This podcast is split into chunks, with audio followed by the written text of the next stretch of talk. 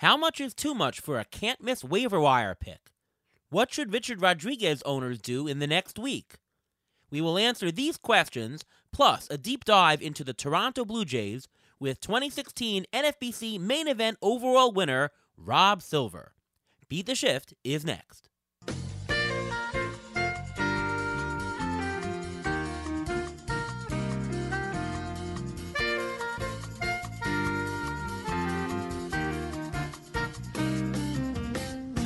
Welcome to another episode of the Beat the Shift podcast. I am your host, Ariel Cohen, and with me as always is Ruven Guy. How are you, Ruven? I'm doing great. How are you doing today? I'm doing wonderful. It is All-Star Week here, and we're doing this show actually right in the middle of the All-Star game, and we brought on an All-Star guest. Welcome Rob Silver to the show.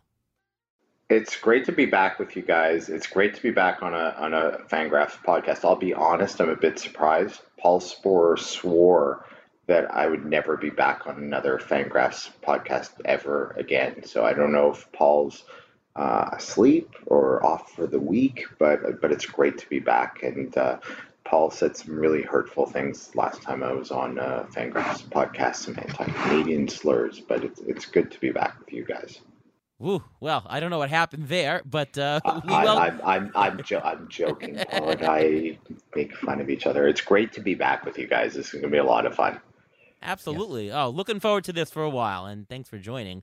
So, before we start our show, why don't you tell us a little bit about yourself in terms of, how you started playing and where you got into how you're now analyzing fantasy baseball and even doing a podcast of your own on the Launch Angle podcast. No. So before those questions are not that interesting. Let me ask you, Ariel, two questions.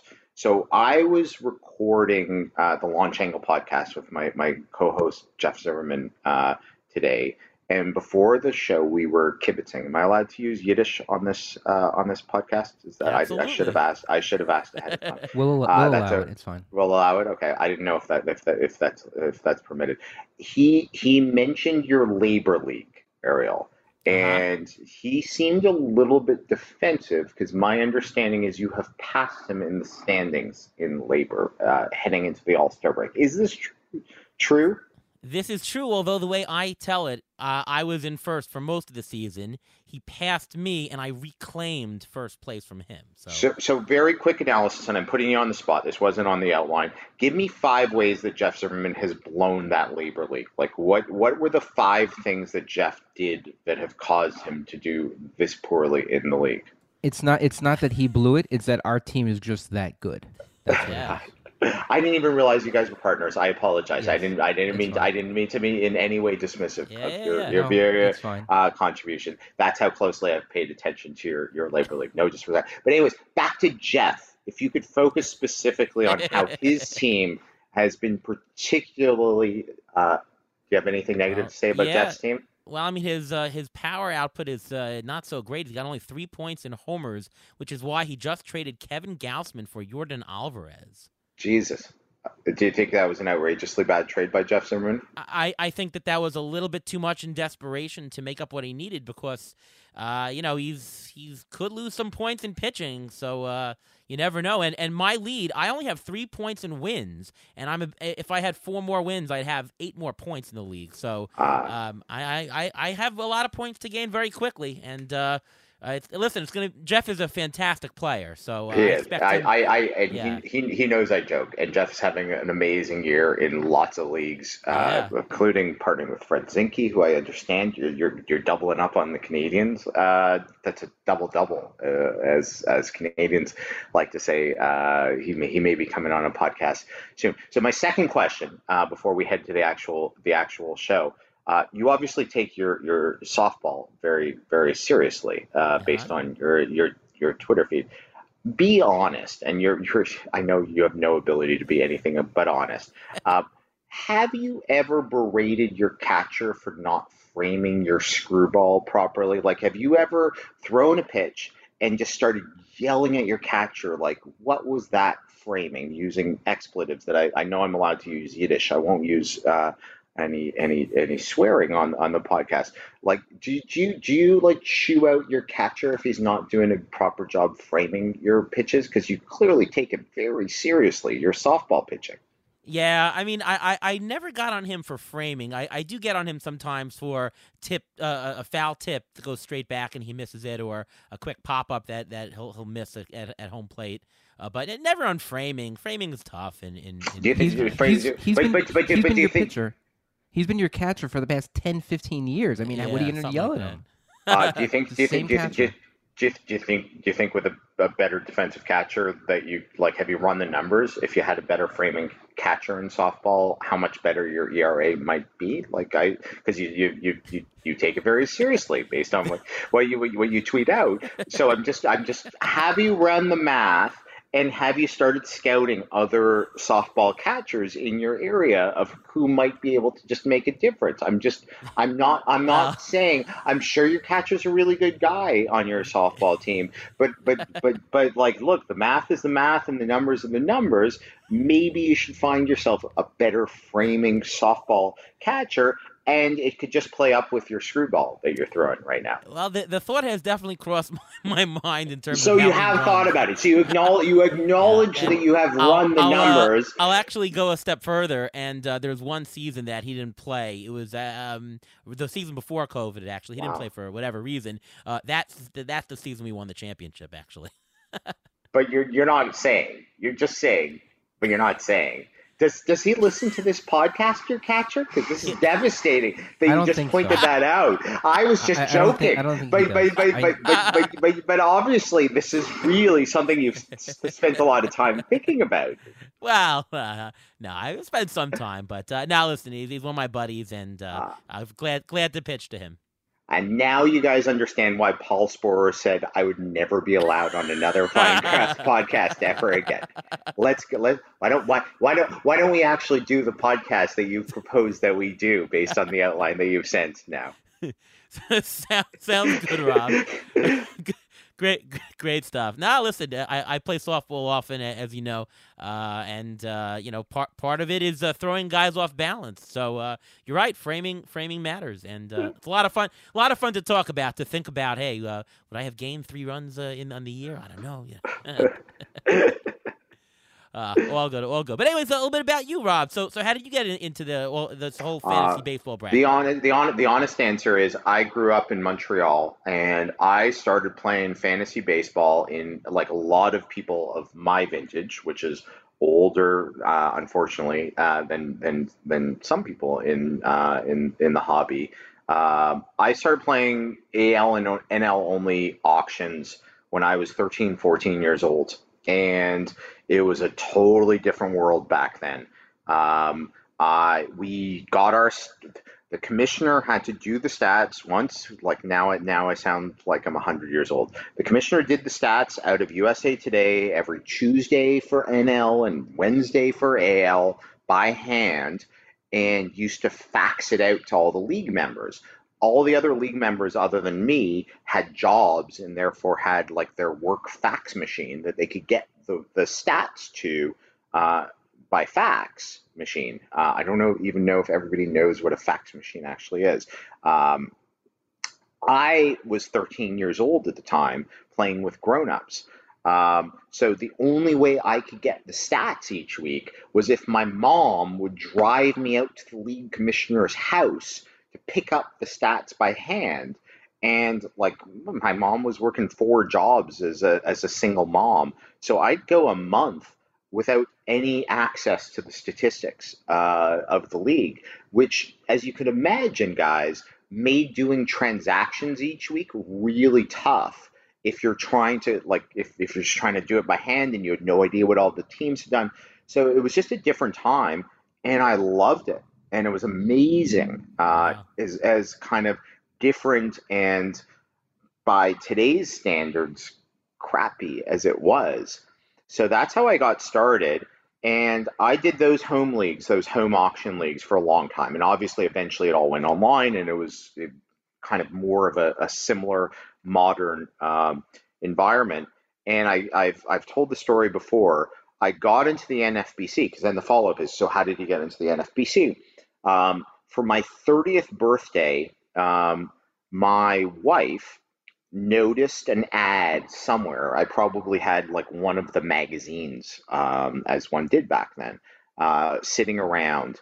And for my 30th birthday, she decided this would be a great present for Rob, for the two of us, my wife and I, we didn't have any kids back then, to fly out to Vegas and all pay his registration to get into this high stakes fantasy baseball. And it was a lot of money, but luckily both of us were already, we were both 30, working and we could afford it. So my wife subscribed me or registered me for my first ever NFBC league as my 30th present. Oh, wow. And like, what a, I picked him good. I married up like lots of us. And that's how I got into the NFBC, and it went horrendously badly. I had no idea what I was doing. Like it was a totally different game. Like but I was hooked, and it kind of went from there. But that's how I got into it. Wow. Oh, that's amazing. From the time you were 13, your bar mitzvah, and now you're having your mom drive you once a month to get scores. Oh, that's incredible.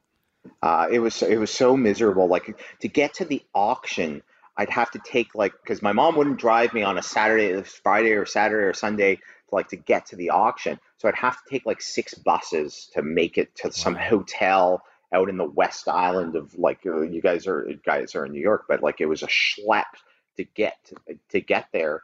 But it was my bar mitzvah. I was a man. It was fun, and I had a paper.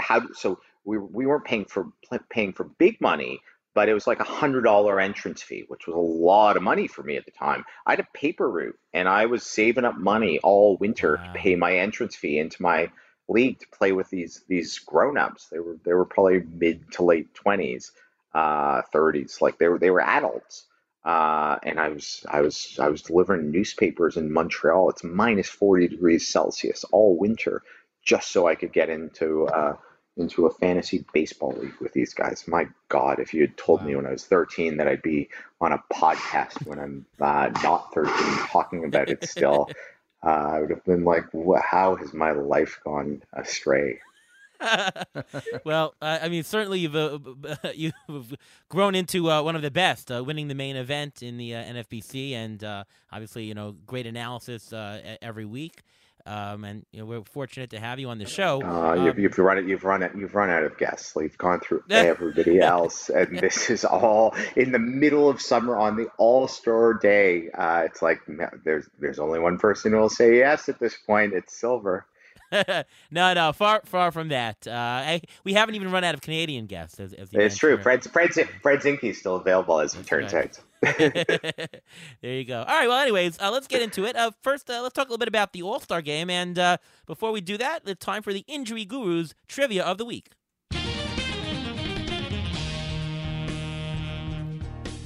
Well, since we're going to talk about the All-Star Game a little bit, and Rob, since you grew up in Canada and you mentioned you grew up in Montreal, I'm going to gear this week's trivia to you, actually. How many times did someone playing on a Canadian team be named the MVP of the MLB All-Star Game? I have no idea. My God. I do know, because I was looking at this today. I'm not going to answer you. You can tell I'm also in politics because I'm not going to answer your question at all. Because there were 3 Blue Jays in the starting lineup today, and obviously Bo Bichette's also on the roster. Do you know that in Montreal in 1983, when the Expos hosted the game, there were 3 Expos in the starting lineup? Plus, Steve Rogers started the game. Maybe one of them was MVP in that game. I don't know. You are very much on target there. In 1981, Gary Carter in 81 and 84, wow. And Tim Raines Sr. in 1987. Wow. Really, Tim Raines Jr. never won All-Star Game MVP. Interesting. Yes. Tim Raines Jr. never really made an All-Star. Both of them playing for the now defunct Montreal Expos and for now. Washington Nationals, whatever you want to call them. For now. Yes, we'll see. It's coming. There's a team in Tampa that may be playing in Montreal very shortly. They have a decent team. That was actually the plan to play a couple games in Montreal this year, but because of COVID? No, not a couple of games. Like their stated plan for Major League Baseball, and it doesn't make a lot of sense when you think about it rationally. But they're trying to leverage and get Tampa to build them a new stadium, which I'm fine with as an Expos fan.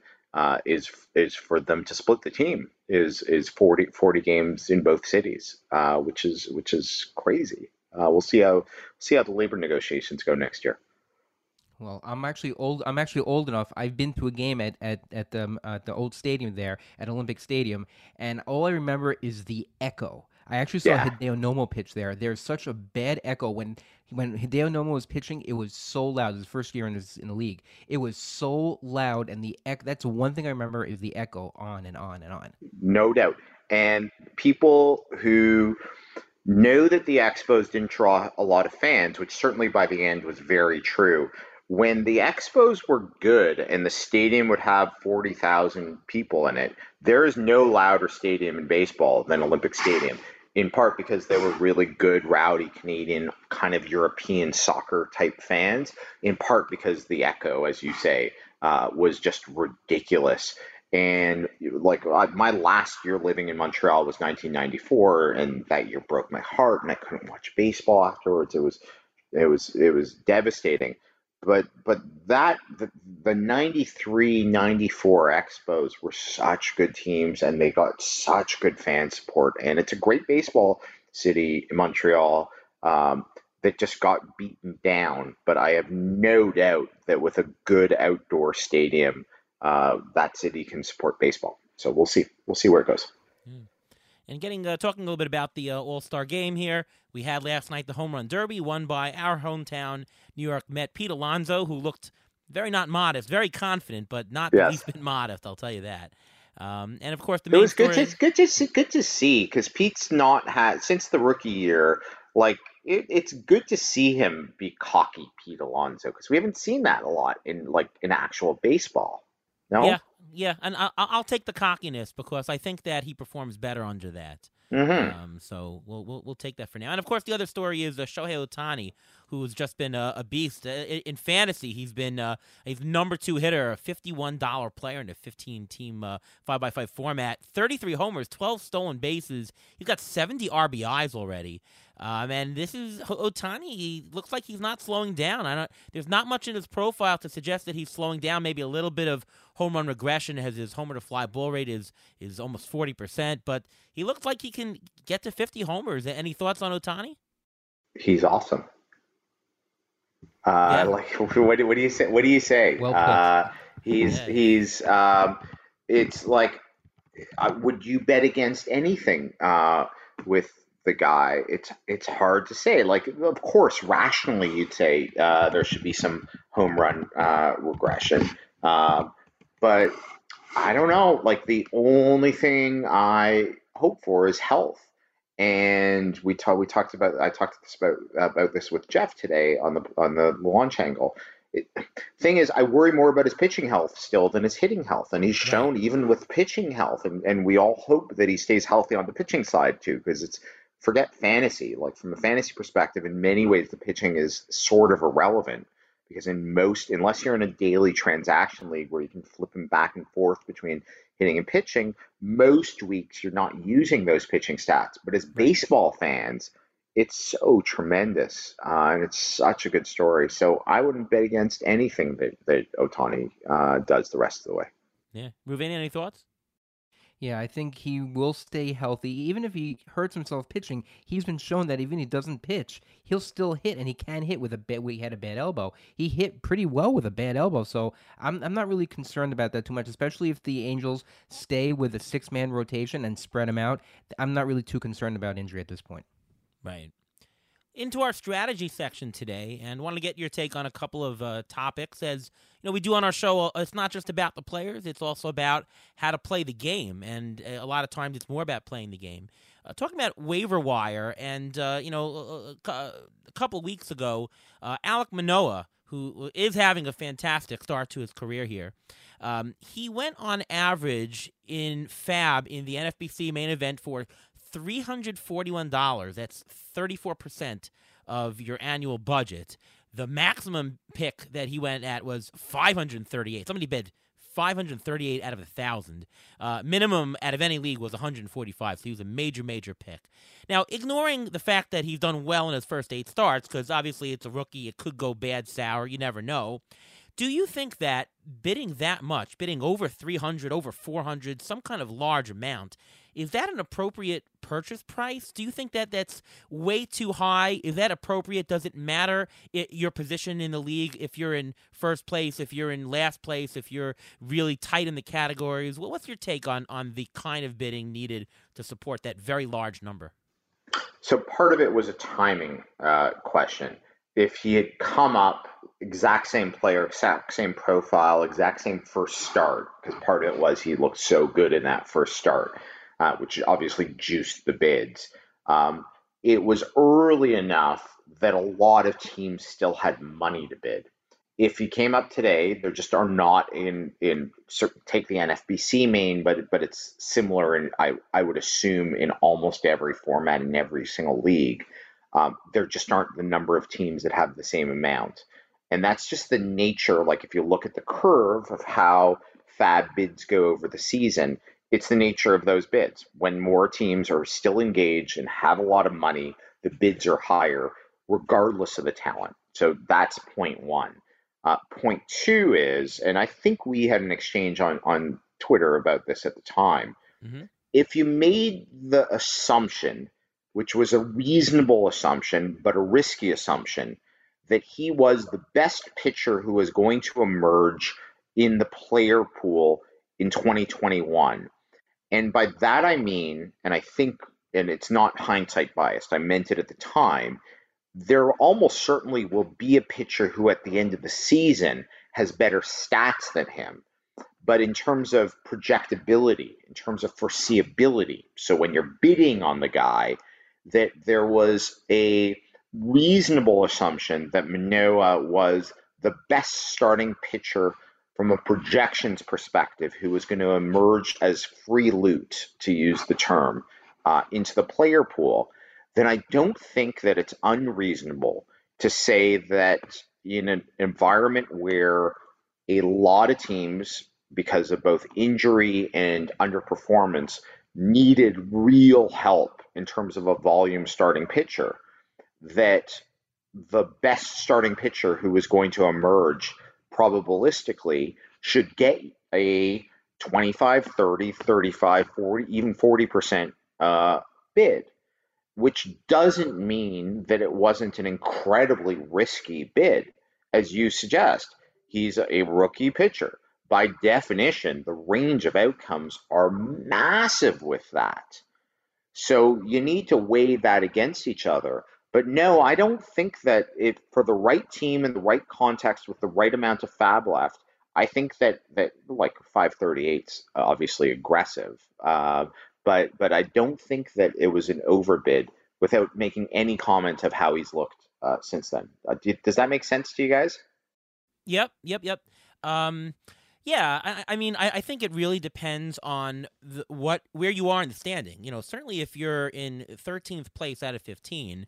You're not going to jump up to second place if you don't have a spark. You know, the risk of a team needs to come up. You need to increase the risk. And certainly having Manoah on your team, as risky as he is, and with good projected stats, that certainly is someone to take a stab. If I'm in first place and I'm up by 10 points, I don't think I bid $300 on fab. I want to win the league I need a little bit of an expected value here, a little bit of expected value here, save some money for a closer emerging. I would not spend that much. I would spend maybe $150 to take a shot at them, but $300 is something else. But let me ask you a question before I go to Ruven. Let me ask you a question again, Rob. You know, what if Luis Castillo comes available on the waiver wire? Or actually, we just had this, Ruven and I, in our league, Lucas Giolito, it was a 10-team league, but just came on the waiver wire. Some owner had enough of him and dropped him. Yeah, and the question is, what do you bid on that? We bid about 30% of our budget on Giolito there. So the winner put $55 down, and he's down to $2 in the league. It's interesting. So in the NFBC, which is a totally different beast, and I know most people listening don't necessarily play in the NFBC, there are situations where Greg Ambrosius and Tom, who run the competition, will remove players from the free agent pool. And my guess, just because of collusion risk and shifting the playing environment with in competitions where there's an overall. If it's a standalone league, everybody go hard. But if there's an overall, there are situations where they will remove a player from the player pool, because it's like, why is somebody dropping Lucas Giolito? Like, it doesn't make sense, even though he's obviously struggled for a little bit. Projections wise, he's still a top 15 pitcher. And if we're in a main event and you drop Lucas Giolito and I pick him up and I'm in competition for the overall, that certainly has the ability to shift the playing field. Right. So put that aside, because I assume that's not really in question in your league. Like collusion or funny business may have been a bad decision, but that's not the issue. I think the analysis, to some extent, also, let's say you're in third place, second place, like you're right there and it's neck and neck. A lot of it is about blocking the teams that are in real contention with you. So I think it's one of those situations where you really need to create a spreadsheet of, like, these are the teams who are really in it with me. These are the teams who can make up points in strikeouts and wins and in all the pitching categories. And as much as you want Lucas Giolito, it's also what's a defensive bid to block the teams that I'm competing against without fully handicapping yourself to make sure that you're safe. A lot of it also depends on, can you make $0 bids? So in some leagues you can bid $0 on players. So even if you're out of fab money, you can continue to make moves, though you're obviously hamstrung. You can't outbid anybody, but you can still make moves. In other leagues, the minimum bid is $1. I don't want to be in a position on July 15th where I literally can only make 2 more moves all season, because injuries are going to happen. And even like, you really are in a tough spot at this point, even if you get Lucas Giolito, which is huge. Right. Thoughts, Ruven? Well, first of all, I think with the whole Alek Manoah thing, I think it's all a matter about timing and when he came up and what was going on in the league at the time. If you needed a pitcher, like let's say you had Tyler Glasnow and he went down, you need that replacement, you know what? Go ahead, bid on it, do what you got to do if something like that comes up. And we also had an idea of how much people were going to be bidding on these players to begin with, because wasn't it the first or second week of the season when everyone bid like $200, $250 on Julian Merriweather? And how did that work out? It was like, it was the same thing all over again. So people had an idea of how much to spend or how much your league was going to spend on a certain top player that was coming up. And people had an idea that, you know what, if I do $250, I'm not going to get him for $250 and I really want him. So let me go a little higher. And then towards Sunday night, you're thinking, wait, I need to go a little higher. And that's how those bids creep up. And in the other league where Lucas Giolito was dropped, we were actually discussing earlier in the season, and I brought it up, of dropping Luis Castillo just to have other teams use their fab, because we didn't think he was going to turn it around. He has turned it around, and we've done better in the league since he's turned it around. But if you just throw him back into a league, in a home league like that, you don't know what someone's going to spend. They may spend the rest of their budget, and that will actually handicap them the rest of the way. Boy, you're playing three-dimensional chess. If you're dropping Luis Castillo in order to burn other people's fab, like that is, you're a better fantasy. No, I mean this. It's like, because well, he wasn't doing well either. He wasn't doing well either. So he hurt the stats also. Totally. Now, since June 1st, he's had a sub-2 ERA. He's been a bit lucky, but he has turned around. But if you are so on top of your fantasy team that you are making drop decisions, not on the basis of I don't want this guy anymore, I can't use this guy anymore, I need the roster spot, but you're making drop decisions on the basis of I want to spend other people's fab money. We've all seen that happen in leagues, but boy, I'm just never on top of my team enough to be the guy who's playing that game. But if you can be, and I wonder, like I'm old and slow, maybe other people are doing that. And that's amazing to me if you're playing that level of chess in terms of your fantasy teams. That's amazing. Well, it was a little bit more than that. Our team, our ERA was shot. We just wanted to try to get as many wins and strikeouts. So what we're going to do is drop him and use two-star pitchers over and over again because we didn't think we were going to make up the ERA and whip. So Luis Castillo really didn't fit our team anymore. That's why I brought it up. Yeah, I hear you. Yeah. Well, we ended up keeping him. And do you think there are people? Do you think there are people who play a game? It's like, you know. Here's a situation actually where I could see it happening. But we do have closers. Well, that's what I was about to say. Yeah. Is let's say I lucked into Mark Melancon and like I hit the I was at the track and I hit the whatever you call it. I hit the triple. I hit all three of the ponies in a row. And I'm 18 saves up at the All-Star break. Is it crazy in that scenario to drop a closer so that everybody in the league goes crazy picking him up when I know that nobody can catch me in saves? Like there's a 3% chance that Mark Melancon gets hurt and whatever happens, but otherwise I'm safe, and therefore I'm going to burn their fab dollars. Oh no, absolutely, and that was exactly the what I thought of when you said that. We've done that where we've had a 20 save lead, and we had 4 closers on the roster. We certainly weren't playing. We were going to plan on playing 2 every week, so might as well. We saw that you see who has the fab, and the person who had the fab wouldn't be able to catch us anyways, but might actually take away points from somebody else.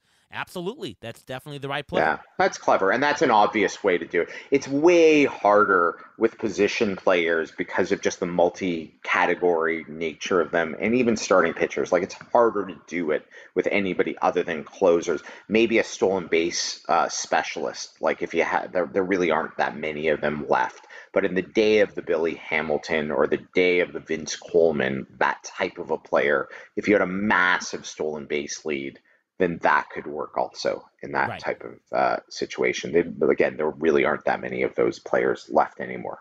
Correct. We'll talk a little bit more about closers, but I want to talk before about relief pitchers.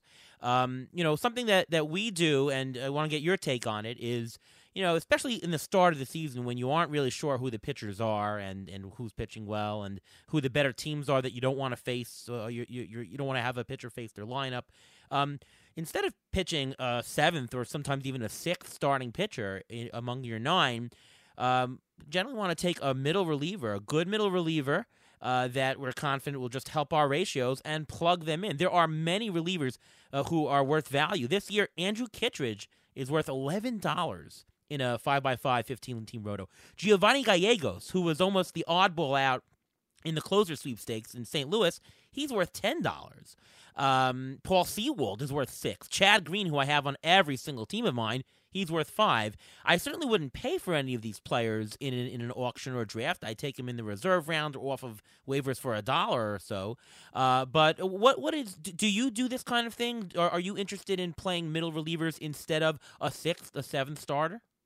For sure. You hit on one point. One is don't pay for last year's middle reliever, and anybody listening to this podcast knows that they're largely fungible and they change, and the likelihood of the guy who was the good middle reliever last year being the good middle reliever next year is very low.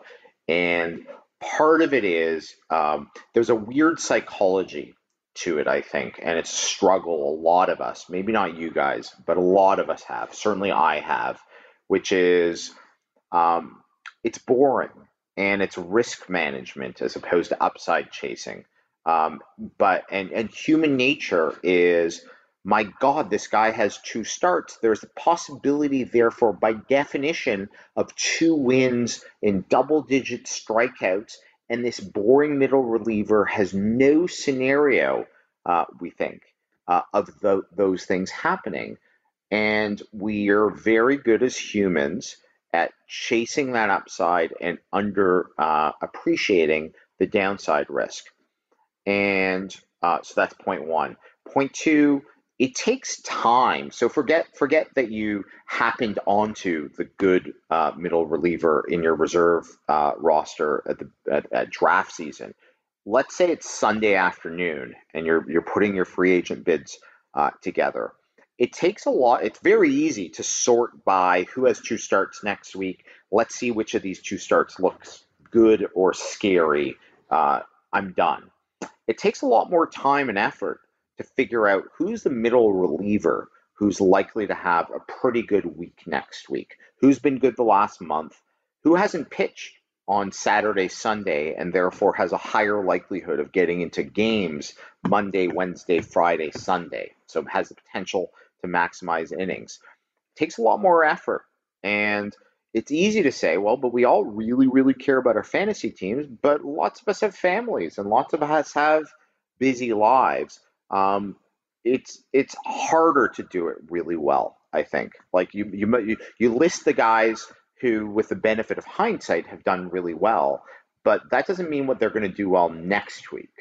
And if you're projecting forward for next week on the middle relievers, because I think that it's a very viable strategy, if you're very active and very aggressive, to stream those middle relievers into a called the seventh pitching spot. But it's harder in so many ways than just streaming the two-start pitcher or streaming the guy who's facing Pittsburgh next week, right? Everybody knows that. Like that, there's 100 websites that will tell you who's facing the bad teams next week. There aren't 100 websites that will tell you who are the middle relievers who have been good the last 30 days but haven't pitched for 2 days. So it takes a lot more elbow grease to get there, and it's hard. And the upside is grinding over 26 weeks that spot, as opposed to, aha, I nailed that 2 week start. Look how smart I am. You know what I mean by that? Yeah. No, definitely. But of course, things that are hard obviously remain an advantage. If pay off. That's what, like, somebody like Jeff Zimmerman, jokes off the top of the podcast aside, he's great at that. Like, he's really good at figuring out him and Tanner Bell.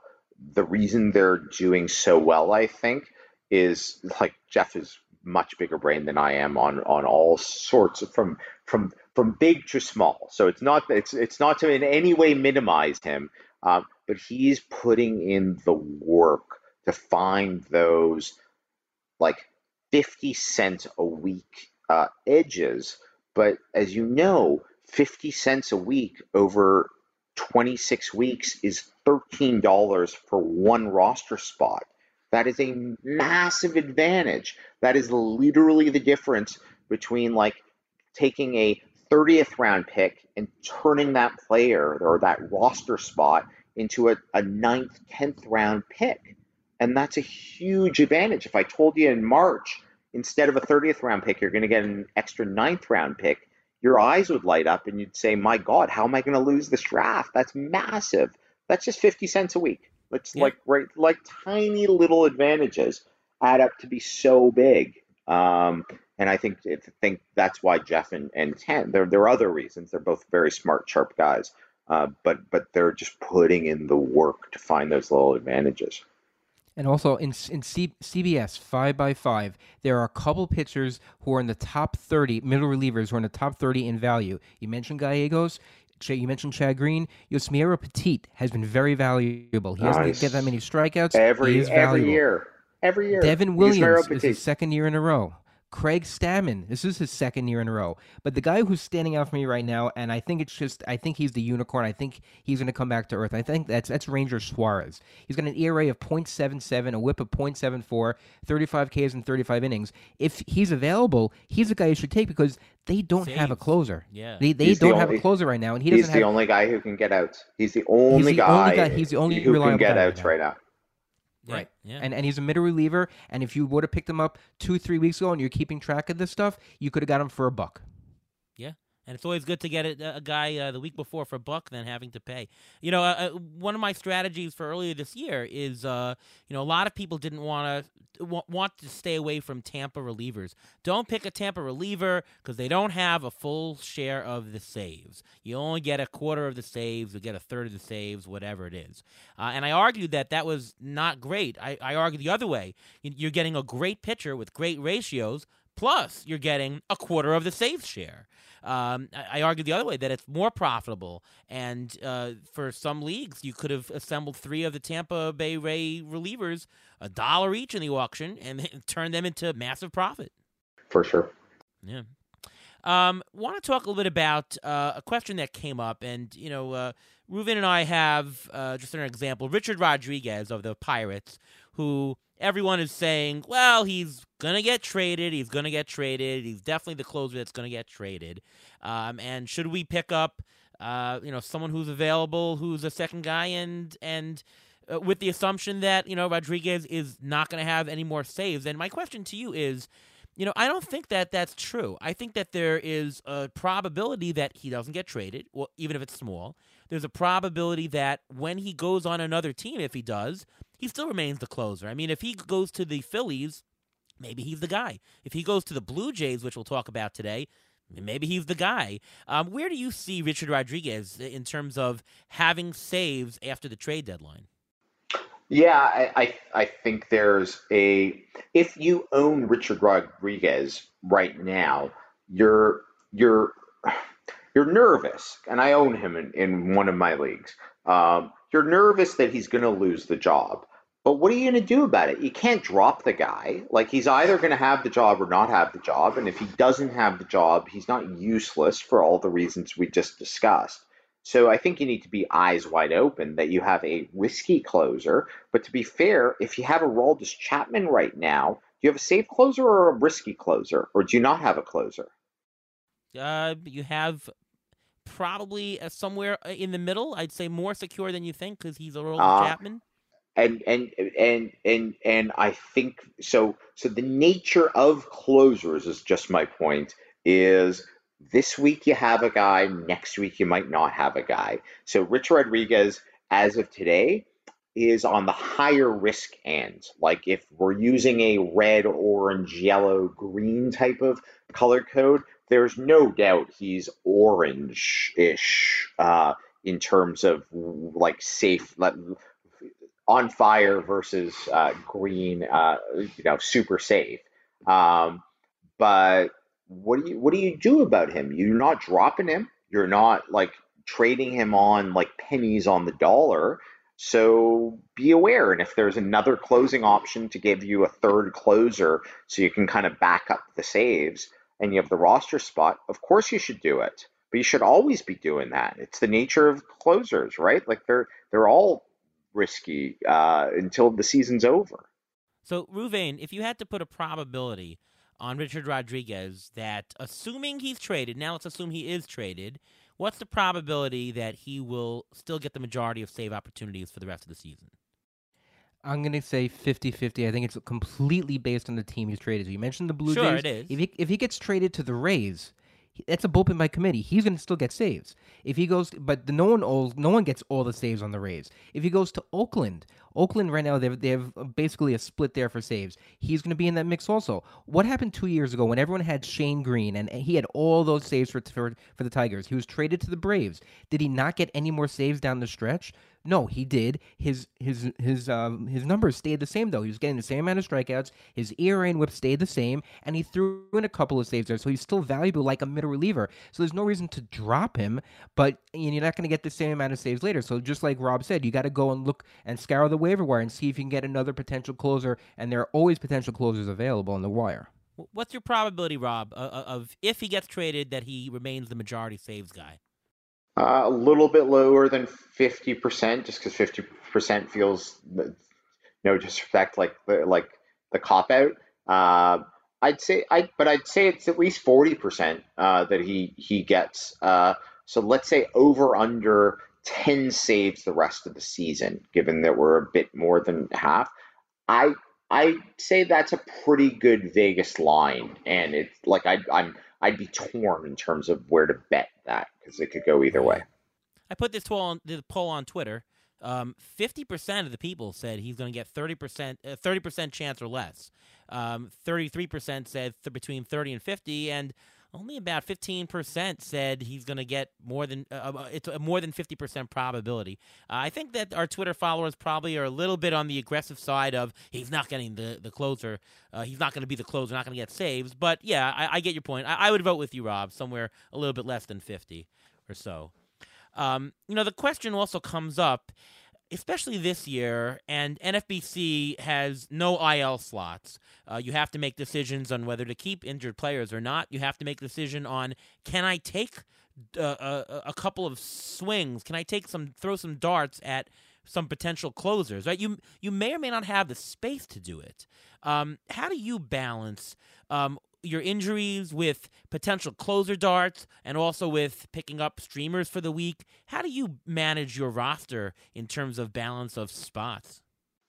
This week's a really good week to have been able to be in a position to pick up one or two quote-unquote darts, just because for the vast majority of teams, they haven't announced who's pitching Friday, Saturday, Sunday yet. So it's like the first week of the season again, having an extra reliever or two who may or may not be the closer. Having a guy who has the potential to pitch is better than having dead roster spots. And lots of us are going to be going into this weekend with dead roster spots when the rosters, like when the rotations get announced. But that's really easy to say.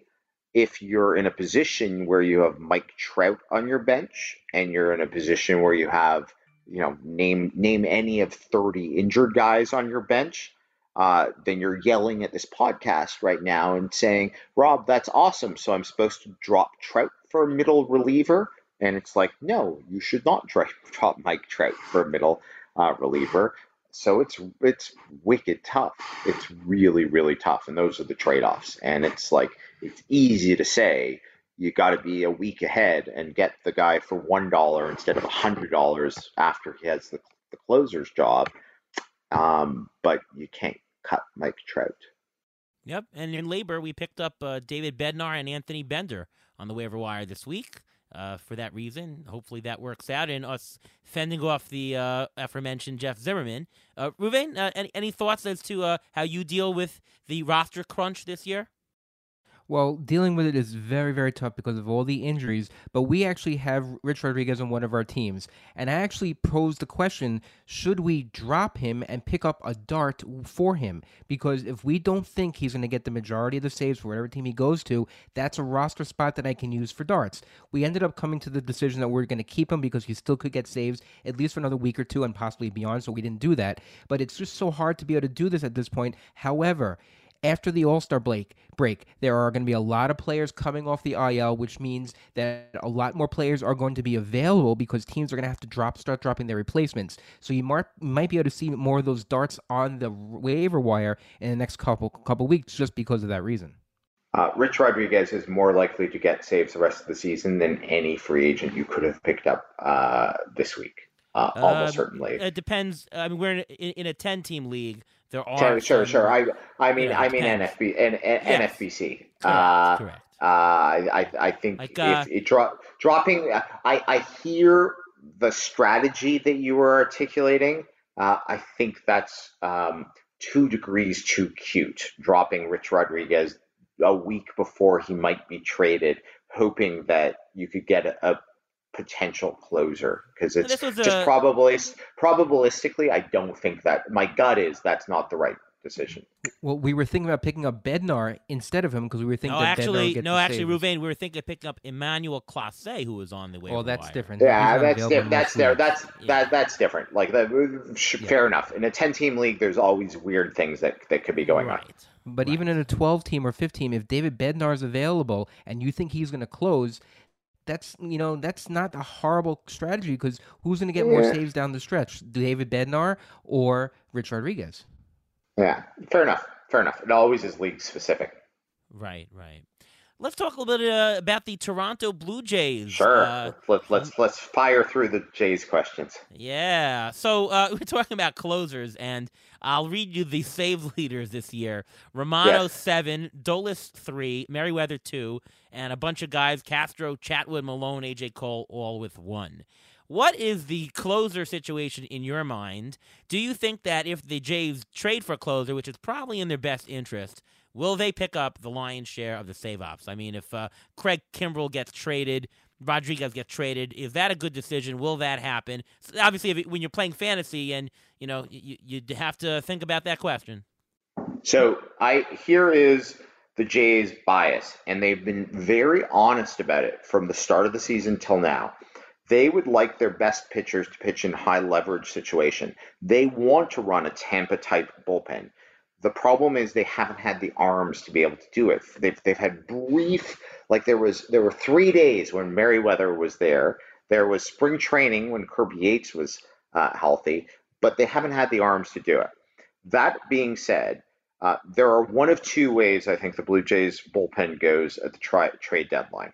Option one is they trade for a capital C closer. So they trade for Craig Kimbrell. They trade for Richard Rodríguez. They trade for Brad Hand. They trade for somebody else who I'm not considering right now, who is put on the market, and they trade for that guy who is clearly the closer. And I think the Blue Jays would be thrilled to be in a position where they can then use Romano as the high leverage, whether it's the 6th inning, 7th inning, 8th inning, or 9th inning, but they will go with 80% of the time. If they have Craig Kimbrell on the roster, he will get 95% of the saves, you know, like any other team, like he is with the Cubs. Rich Rodriguez, 90% of the team. Brad Hand, I'm not a huge Brad Hand fan, but 85-90% of the time. So that's option one, and I think there's a decent chance they pulled the trigger on that kind of trade. Option two, if like the asking price is just too high, is what I would call, I don't like my card, so I'm going to flip the table over, which is the Jays bullpen right now is a disaster. So they're going to bring in 4 different pitchers who are not on the roster right now, none of whom are Craig Kimbrell or Brad Hand or the closer. But they're going to recreate their bullpen. And from a fantasy perspective, like it'll make the Jays way better. They will pick up really good arms, none of whom are the closer. And Romano will stay as the mostly closer. And I think that is the more likely scenario, is they're going to pick up volume of decent arms. What is the likelihood of the two things happening?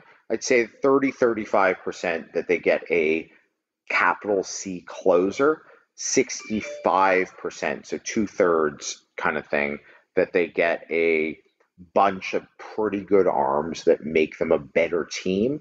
But from a fantasy perspective, the closer situation is mostly how it is right now, with a bunch of different decent guys mixed in, maybe a situational lefty here. If Romano's pitched 2 days in a row, throw it in, but that they don't pick up the big name closer. And I don't think they feel the need to pick up the big name closer. There is no doubt they need to recreate the bullpen. It is the reason that they're not right there for the division lead or certainly the wild card. The bullpen has been a disaster for Toronto this year. Yeah, definitely agree. Great analysis there. I have nothing to add. Anything to add, Ruven? Yeah, I'm going to add about Julian Merriweather. People are waiting for him. He actually had a setback last week with his left oblique, so he's not coming back anytime soon. And I agree with Rob. They can do what the Braves did in 2019 when they did pick up Shane Green. They picked up Will Smith just to protect around Mark Melancon because they didn't know what they had with him because he wasn't really pitching that well toward the mid part of the season. So that would be the better way to go. If they can just make the game shorter, that's the best idea for them. The only thing I'd say about Merriweather, as electric as his arm is, if you're in a dynasty league and somebody has dropped him in your dynasty league or keeper league, maybe you take a flyer if you have the spot.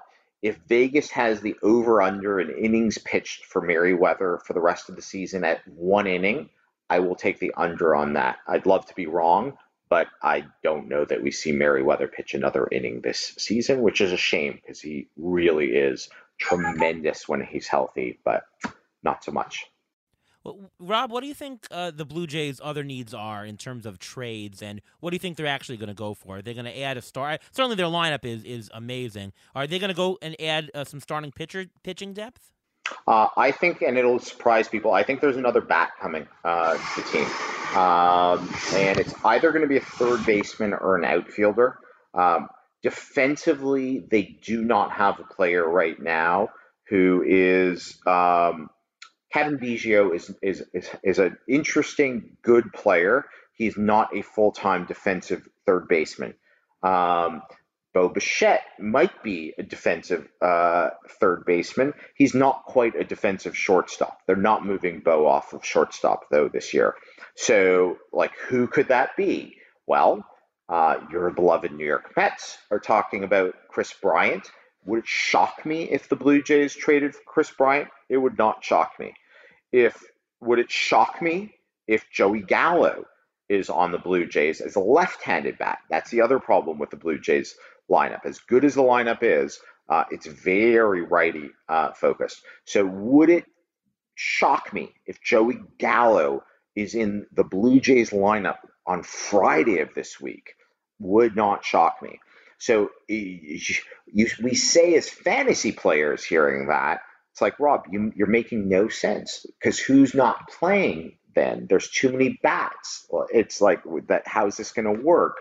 And I remind you, this is how they tried to set up the team going into this year. They wanted one too many bats. They wanted to rotate guys through the DH spot, through a day on the bench. And I don't think they're – and Randal Grichuk, he's a great fantasy player because of what you paid for him. So he's a very profitable fantasy player. That's different from saying he's necessarily a player who needs to be playing every day in real baseball terms. So I think there's another bat coming. I think there's either an outfielder or a third baseman still going to be added to this lineup beyond just fixing the bullpen. Would they dare go after someone like Josh Donaldson again and have him back, or did he wear his welcome there? I love Josh Donaldson. I don't think I don't know anything about. None of us know anything about it. I don't think they like Josh Donaldson in that clubhouse with those kids. I don't think they like that. But what do I know about the internal dynamics about those things? But I often joke about, because I love Nelson Cruz, wouldn't it be great to have Nelson Cruz on the Jays? I think they want to be flexible in terms of the DH spot. So I don't think it's a Nelson Cruz. I think it's a guy. I think Joey Gallo's interesting to them because of position flexibility, because he has shown he can play at least a mediocre all three outfield positions and third base. And I think that interests them. Kris Bryant is interesting because he has shown he can play third base and the outfield. So I think they treasure, per modern baseball, that kind of flexibility. And what does that mean for us as fantasy players? It means more chaos. It doesn't mean more chaos if you own Vlad. It doesn't mean more chaos if you own Bichette. Like those guys, Simeon is going to play every day. Springer, when healthy, is going to play now, probably, now that he's kind of, hopefully the injuries are in the past, every day. But for the other guys, it means a bit more chaos, which means a bit fewer plate appearances. The flip side is, as this always happens, it'll work itself out. It'll be okay. Like it's not a, so you're saying I should drop Grichuk or I should drop Biggio. It's like, no, I'm not saying that. I'm just saying, like, I wouldn't be shocked if there's a bit of chaos in the world in the next couple of weeks. And of course, nobody is going to get hurt for the rest of the season on the Blue Jays. Of course not. Like it's the nature of baseball, guys. Like we all know this. We've all seen this. It will work out. And therefore, if I'm running the Jays and I can get a bit more depth, so I'm covered on the eventuality of player X getting hurt, I have to do it. Right. So side note on Kris Bryant, Ruven thinks that two of three, Kris Bryant, Craig Kimbrell, and Kyle Hendricks is coming to the Mets. But let's see if that happens. It's as if you guys have been listening to New York sports radio or something. No. I'm just joking, guys. I'm basing on the fact that they got Carrasco together with Lindor, so that's how the general managers were thinking at the time. So there you go. Package them together. Right. Exactly. Makes sense. Get the contracts off. Yeah. But, you mentioned Randal Grichuk. I want to talk a little bit about him. If you're thinking that he might lose a little bit of playing time, let's say, if they talk about his fantasy value, so far he's been amazing. 259 average, 16 homers, 57 RBI, second most on the team in RBIs. Last year he led the team. He's a $17 player in Roto. That is sneaky valuable. I mean, I've been all over Grichuk for the last couple of years. He's a much better fantasy player than real-life player. He's only at 100 WRC+, 0.5 WAR. He's just an average player in real life. But in fantasy, with the counting metrics, with the runs and the RBIs, he just does it. Going forward, what are your expectations for him? And maybe we can play a little bit of a rankings game here with him. Going forward, would you rather have Randal Grichuk or a guy like Brian Reynolds? Ooh, if you could tell me what team Brian Reynolds is Brian Reynolds. Right. Well, no. I mean, we talked about this on Launch Angle. Reynolds has been tremendous, but his counting stats on the Pirates are hard capped. If he's on the Yankees as their starting left fielder, hitting sixth in the Yankees lineup, that could change the world really quickly. So, it's so context dependent. I think the Jays really like Randal Grichuk as a 3.5 outfielder, if that makes sense. And they're content with him as a 3rd outfielder because he really is a league average player. And look at the Cleveland Indians. They desperately need 4 other Randal Grichuks, right? It's easy to say, and it sounds like a pejorative, he's just a league average hitter. And it's that's not as easy to find as you may think. It's really not. And again, from fantasy perspective, Randal Grichuk, given the cost, and it's been multiple years now, has been a tremendous return. So the game we care about, don't take it like I'm poo-pooing on Randal Grichuk too hard. You're not dropping Randal Grichuk even in any format where you have him right now until there is a fundamental change. Don't say Rob Silver said I should get rid of. I'm not saying that at all. I'm just warning you, be aware and pay attention to the Jays lineup week to week. I will not be surprised if Randal Grichuk starts losing some playing time, even without a trade down the stretch a little bit. Yeah, Ruven, would you rather take Reynolds or Grichuk rest of season? I'd probably rather take Reynolds just because of playing time. Because right now he's still in Pittsburgh. He's playing. You don't know where he's playing. He's playing in the All-Star game. He can go to a better lineup right now. He can go to a better lineup. That's a much better lineup. But I think he will get. I don't think the Pirates are going to do a wholesale trade. I don't think they're going to trade both Adam Frazier and Brian Reynolds. I just can't see that happening. I think he's going to stay on the team. His stats are capped, like you said, because he's just on a bad team. But even bad teams have to score some runs. So I think I'd rather have Brian Reynolds just because of the assured playing time. And that's the whole reason why Randal Grichuk is so valuable. No one thought to start the season that Grichuk would get so much playing time because of the crowded outfield in Toronto. But look what happened. Injuries happen, and that's why you need that 3.5 or 4th outfielder. All right, Rob, how about similar player Hunter Renfroe? Would you rather have Grichuk or Renfroe after the season? I don't understand. Maybe I don't own Renfroe anywhere. I don't fully understand Renfroe. I think I'd rather Randal Grichuk, to be honest. Okay. I don't understand Hunter Renfroe. That's a lazy, ignorant take. I just don't understand who he is and how he fits on that team is the honest answer.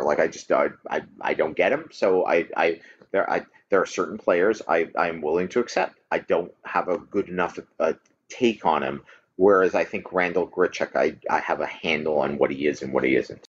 I think he's a lot of power. I think that in points. No, I know that. In points leagues, I might take Renfroe over Grichuk because he should get some, standard playing time, whatever he's been getting, and that plays a little bit more. The power plays more in points leagues. I might do that. Yeah, I think I'd rather have Grichuk also. I think where it's close, you want to take about comparable. What your needs are? Someone like Andrew McCutchen. His batting average is batting, 228 on the season. Yeah. He's got a lot of power, but he also throws in a stolen base here and there. So I think that's a better comp. Rob, who would you rather have rest of the season? Andrew McCutchen and his old and barking knees, or Randal Grichuk? I think Kutch, because as big a mess in some ways as Philadelphia is, I think he's going to stick around, and I think he's going to grind out the stats. I think end of season he will end up with more fantasy dollar value than Grichuk. I think he's going to survive despite the barking knees. I'll do two more of these comps. How about Max Kepler? So tough, because when I think of the future of the Minnesota Twins outfield. I don't know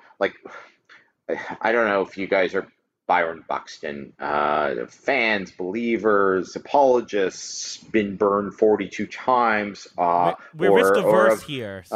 So you've avoided them each time. Yeah. So if I'm thinking about the Minnesota Twins for next season, opening day 2022, I really like Trevor Larnach in terms of what I've seen from him. And I'm very intrigued and interested in Alex Kirilloff.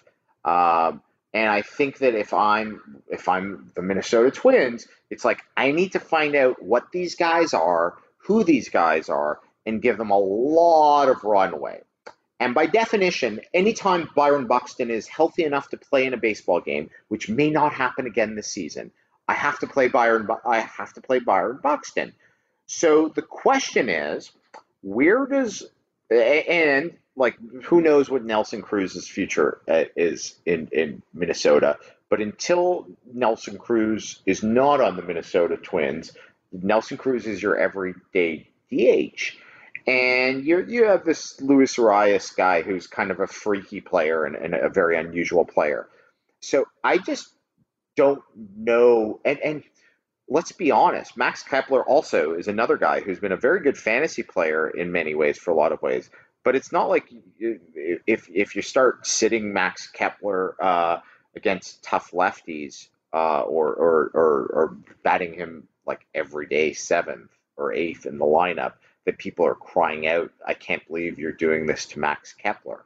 So I don't know what Max Kepler's future is looking like, and I don't know that there's any real trade value for Max Kepler. So I don't know where Max Kepler fits in the baseball universe right now, if I'm being honest. Yeah, I think I'd rather take Gurriel. My last guy I was going to say is Guriel is the next question, but I'd rather take a Grichuk than Kepler. Do you disagree? I'd rather take Kepler. Kepler has raised his batting average over 25 points in the last 3 weeks, so I think he may have found something. The All-Star break stopped it, but I've always been a big Max Kepler fan. I had him when he first came up, and I've been following him, and I think he will turn it around. And a lefty in that lineup, when he's between a couple of big boppers there, it's a good place for him. I'm not anti Max Kepler, just so I'm clear. I just think that Kirilloff and Larnach have to play every day. Like, it doesn't make sense otherwise when you're 40 games out of first place or whatever the Twins are right now. So I do worry about Kepler losing out to some extent. And the last person I want is a teammate, Lourdes Gurriel Jr. Would you rather? I think Lourdes is going to have a huge second half. It's not even close. I think nothing he's done in the first half has fundamentally changed who I thought he was going into the season. I was wrong about Gurriel because I was super high on Gurriel, but I still think on a going forward basis, Gurriel is a very good hitter, and I think he'll have a very nice end of the season. Yeah, and I mentioned him last week as my undervalued player heading into the second half. I think Gurriel is poised. He's already doing it. He's been doing it since mid-May. Yeah, really. He has, and it's the nature of, if he was doing what he did in June, early July, in April, everybody would be hyped about Gurriel and would have missed the slump. His April move to June, like, it's just the nature of the stacking of months in a baseball season. If you start off hot, it takes a long time for people to realize you've cooled off. If you start off cool, it takes a long time for people to realize that you've heated up. He's been very good for the last 6 weeks. Yep, absolutely. Last Jay's question, catching. They had sometimes had three catchers on the roster here. Jansen, you got Kirk, McGuire. What is your take on how the catcher's playing time will split down the stretch? And are any of these catchers really viable in one catcher leagues, two catcher leagues? What do you think? So the only catcher who is viable, who's not viable, like if you're in a 15-team two catcher league, there's a lot of catchers who are bad who are on rosters. But Alejandro Kirk projects as one of the top 10 hitting catchers on a per plate appearance basis. And that has been the case from all winter and all season, and it's the case today. The challenge is if the denominator of how many plate appearances he gets is zero, it doesn't matter what he's doing on a per plate appearance basis. And unfortunately for Alejandro Kirk, I think as of today, unless something changes, he's not getting plate appearances. Like, I don't think he's opening the second half of the post All-Star break on the roster. I think he's going to have to play in AAA for a while and get hot or have an injury before he gets playing time. What's interesting for the Jays is Gabriel Moreno, who is a top 10 prospect for them as well, is in AA right now, and his AA hitting, he has a 192 WRC plus in AA right now. So he's theoretically the fifth catcher in the system. So they're in a weird position. Like, I don't play in a lot of dynasty leagues, but I know enough about dynasty leagues to know there's really no such thing as catcher prospects, because they break your heart and they always end up sucking no matter how good you think they are. But they may go into next season, when we start seeing the Steamer and all the other projection models, with two of the top, like 12 or 14 projected hitting catchers, and something's going to have to give.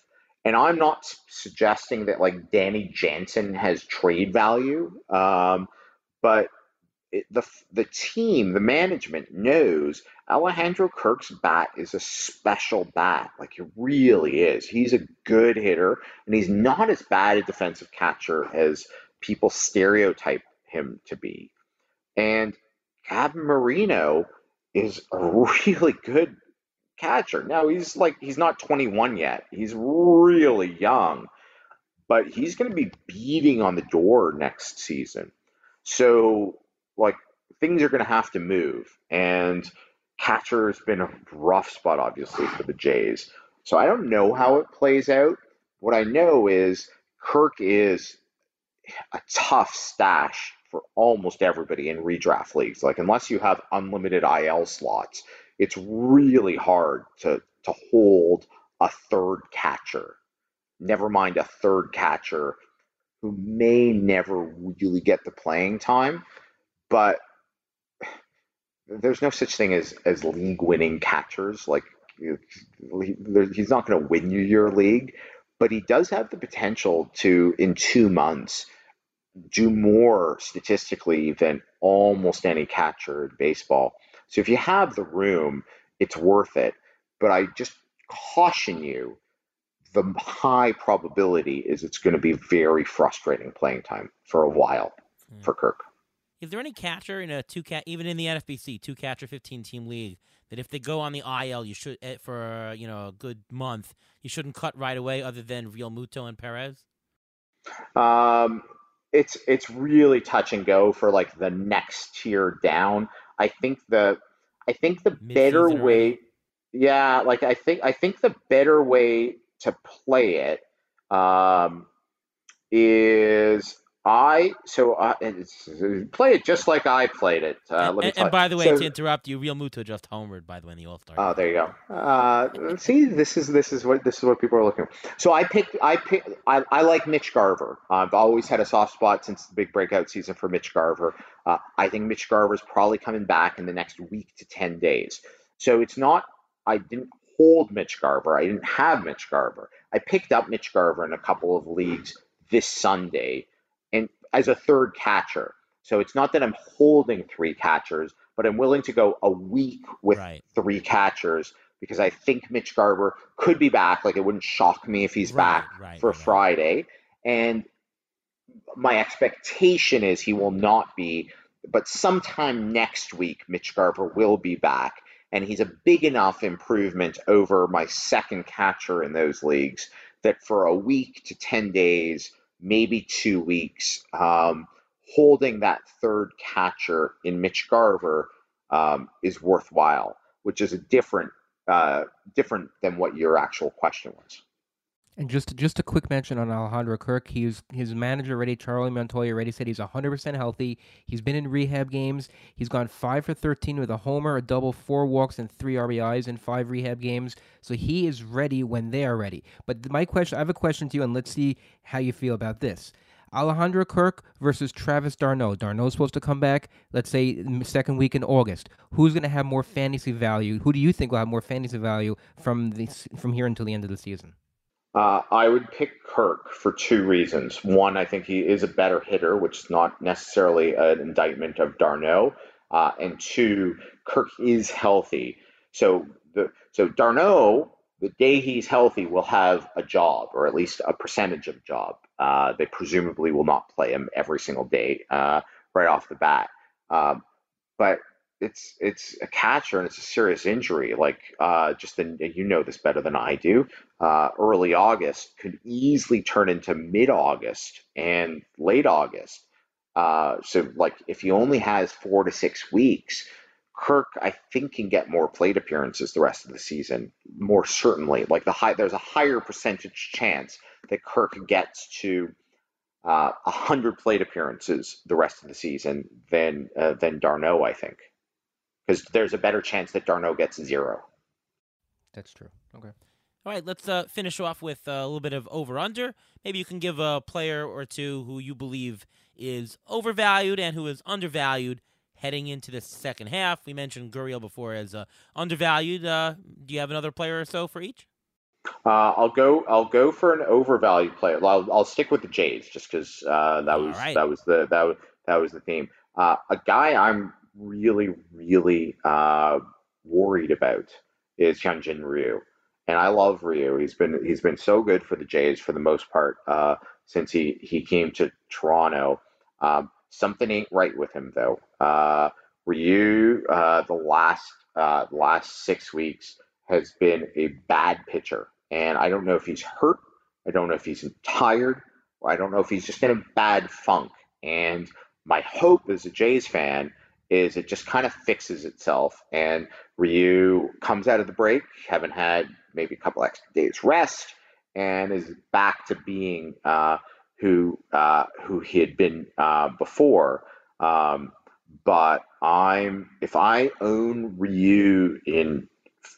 you own Ryu in fantasy, you've seen what's been happening, and it really hasn't been good at all. So I'm really worried about Ryu. I don't know what you guys think. Yeah, I mean, I own him in TGFBI. Question is, what do you do? You can't drop him right now. Yeah, well, of course you're not dropping him. Do you sit him? I'd say for really bad matchups, you do. For medium matchups, how can you not play him? It's a 15-team league. Yeah, so since August 1st, he has a 5.13 K per nine, a 3.35 walk per nine. And a 5.72 FIP. That's not what you were hoping for, but it's the nature. The optimist to me says it's the nature of baseball seasons. There's ups, there's downs. His fastball velocity isn't down that much, so it's not like there are flashing red flags of injury, like he's hiding an injury. It's not that. He's just sucked. Yeah. All right. You want to give another undervalued player? Undervalued player on the Jays is, again, I don't know that this is actionable for anybody, is George Springer. Springer's about to go off. Yeah. He's going to be moved back into the leadoff spot, I think, real soon. I think Simeon's going to be dropped down in the lineup, and Springer's going to go towards the top. Simeon's batting average just on base has been, the power is cleaned up for him, and I've loved his play. He's been, well, what a blessing it's been to watch him play. Simeon's been wonderful, yeah. But. So I think Springer, if you're in a trading league and people have forgotten that Springer is a legit top 20, 25 hitter in baseball when healthy, if people are selling him as a top like 60, 70 hitter instead of a top 20, 25 hitter, then I'd pay a premium to get Springer as the top, maybe not top 20 hitter anymore, but top 30, 40 hitter. Like if there's an arbitrage there, if there's a delta between where people see him right now because of the first half and who his true talent still is, I would buy every Springer share I could get my hand on if that's where people value him. Strong advice there. On to the injury section here, the injury update from Ruven. And actually, a mailbag question comes to you, Ruven. Maybe you can start with that. Russell Koch asks, hey, is there any update on Ketel Marte? Maybe you can give that update as well as any others you have prepared for us today. Sure. I'll start with Ketel Marte. On July 3rd, he actually, or around the July 4th weekend, he actually had a live batting practice session, but he still is not running. So it's very hard to say when he's going to come back because this is his second stint on the IL for his hamstring issue. People thought that he wasn't going to be out this long, but you know what? Hamstrings are very fickle things, and if this can last for weeks if he doesn't get right away, and he uses his legs especially in the outfield. He's not playing second base anymore, and that can be a big issue. Other guys who are going to be coming back soon, either in the last week in July or the very beginning of August, people to look out for, or last couple weeks in July, Mark Canha, Eloy Jimenez, he's looked very good. Mike Trout, he's as soon as he can come back is July 17th. Lorenzo Cain should be coming back right after the All-Star break. Tommy Listella is going to be coming back. Carlos Carrasco, they may actually build up his innings in the Mets rotation. J.D. Davis is supposed to be activated for the Mets at this first day back. Alex Bregman should be coming back hopefully in about a week or two. But a couple of guys that are a little bit more upset that they're not going to be able to play. Corey Kluber, they said he's likely out until September he still has that subscapularis injury, which is the same type of injury that Shane Bieber has. And they're saying September, and Shane Bieber actually was injured 3 weeks after Kluber, so I'm a little bit concerned with that. And I gotta mention Ronald Acuña, who's been one of the top outfielders. He is done for the year. He will be okay. He should be okay for the start of the spring training. He will have the ACL surgery. He actually said he was going to go to the All-Star game to push off the surgery a little bit. That shouldn't matter. He should be ready for opening day next year. Can I ask you that question? And I know we've run like an hour and a half long. So the big debate this winter about Acuna is going to be, will he run when he comes back? Will he play it safe or will he run? And Acuna is obviously a tremendous hitter if he doesn't steal a single base. But if you're considering first-round picks next year, then it matters tremendously whether Acuña runs. Do you have any sense post-ACL? We have lots of football players who've come back. Baseball is obviously different. What the likelihood that his speed and comfort of running is likely to be coming off that kind of an injury? And I'm sorry to put you on the spot here. No, it's fine. He's actually a very aggressive player to begin with, so I think he's going to try to push it sooner than later. But, I mean, it's not the same injury, but Christian Yelich has the broken kneecap, and he was out for an extended period of time also. It's the same idea. Christian Yelich only has 6 stolen bases this year. Am I going to think that Acuña's going to lose all the stolen bases? No, he'll still be a 20 to 25 stolen base guy, possibly. But I think it's going to take a while for him to get confidence and to be able to run. And once he has that confidence, he is a crazy fast guy. He'll take the extra base. He's just a very aggressive player to begin with. So I think he's going to push it. Would I take him at number 1 next year? No. Would I take him at number 2, 3, 4? I still take him probably in the top 10. He's still going to give you the power. The speed will come. So I'm not too worried about that. Yeah, I just think it's going to be a debate we're going to have all winter in terms of what to do with Acuña. I mean, isn't he going to be a very similar situation as to Mike Trout? Mike Trout, well, Trout doesn't run anymore. He'll only get 10 stolen bases this year. I would think that if I was going to predict ADP for next year, I would think it'd be very close to where Trout is. Do you agree? Yeah, I think I think there's two questions with Acuña. The first is timing. Is he ready for opening day? Like, does he get at least a few weeks of spring training and ready for opening day? Or is he delayed into like a May 1st type of situation? Obviously, by definition, if he's not ready for opening day, we can all do the math and fill in. It's not that he drops that far because he's still tremendous and you can backfill for his stats, but that obviously has an impact. And then two, it's the stolen bases. He's much younger than Mike Trout. He's much closer to a big stolen base total than Mike Trout. And again, I'm not a medical expert, so correct me if anything I'm saying is wrong. My sense of an ACL injury is it's not that it's a simple injury to work. It's not a shoulder injury where recurrence is there's a big risk of recurrence. Once he's healthy, he should be pretty healthy. And the likelihood of a recurrence of the injury is relatively low. Is that fair? Yes, it is. I mean, I think it was Adrian Peterson. Didn't he have an ACL injury with the Minnesota Vikings? And then he came back and he's older and he was running just as fast and just as hard as he was when he was before the injury. So, and he's older. So the age does play a difference. Acuña is younger. So because of that, he's going to heal better. And I think he'll be more aggressive, although the Braves may tell him to just calm it down because they need him.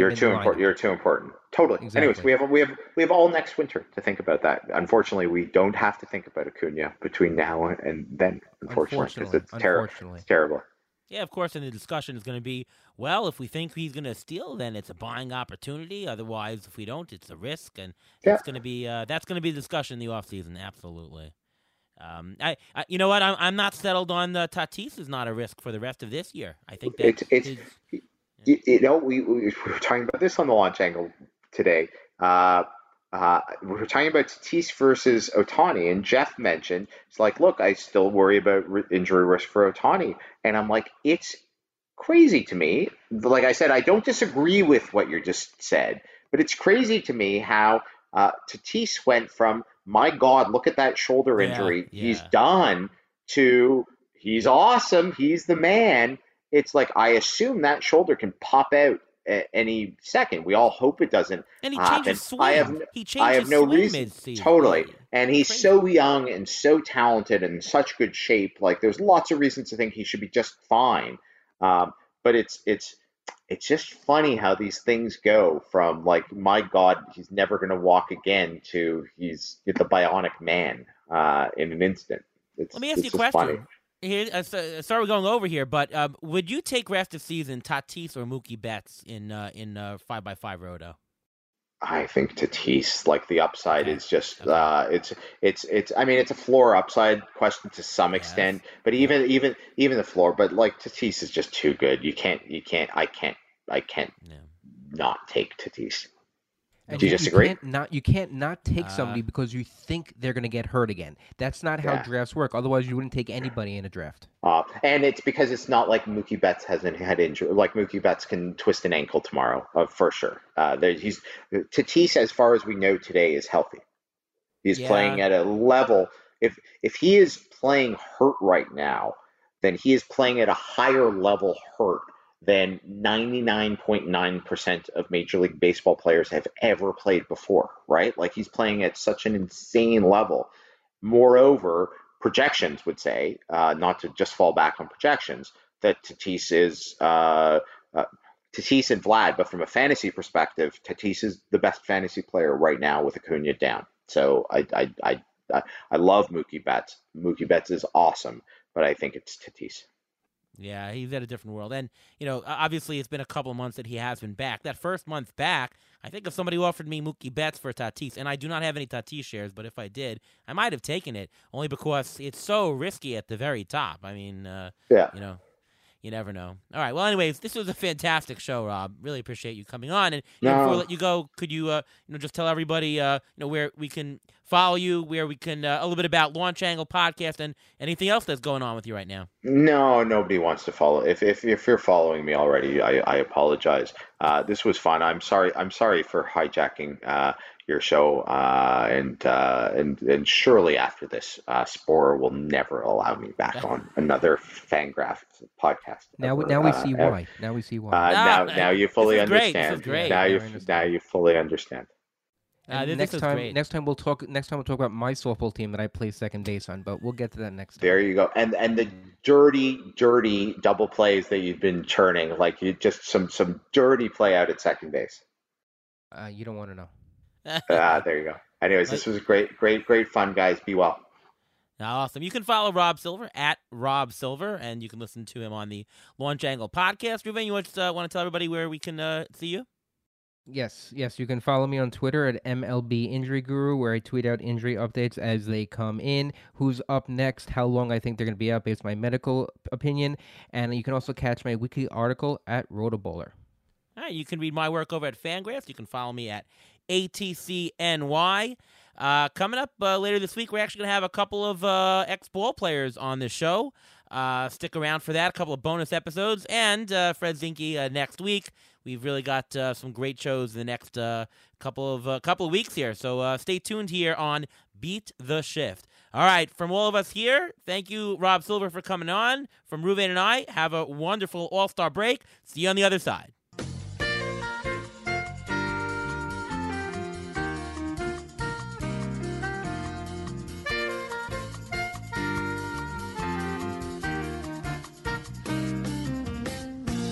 Thanks for listening to the Beat the Shift podcast presented by Fangraphs.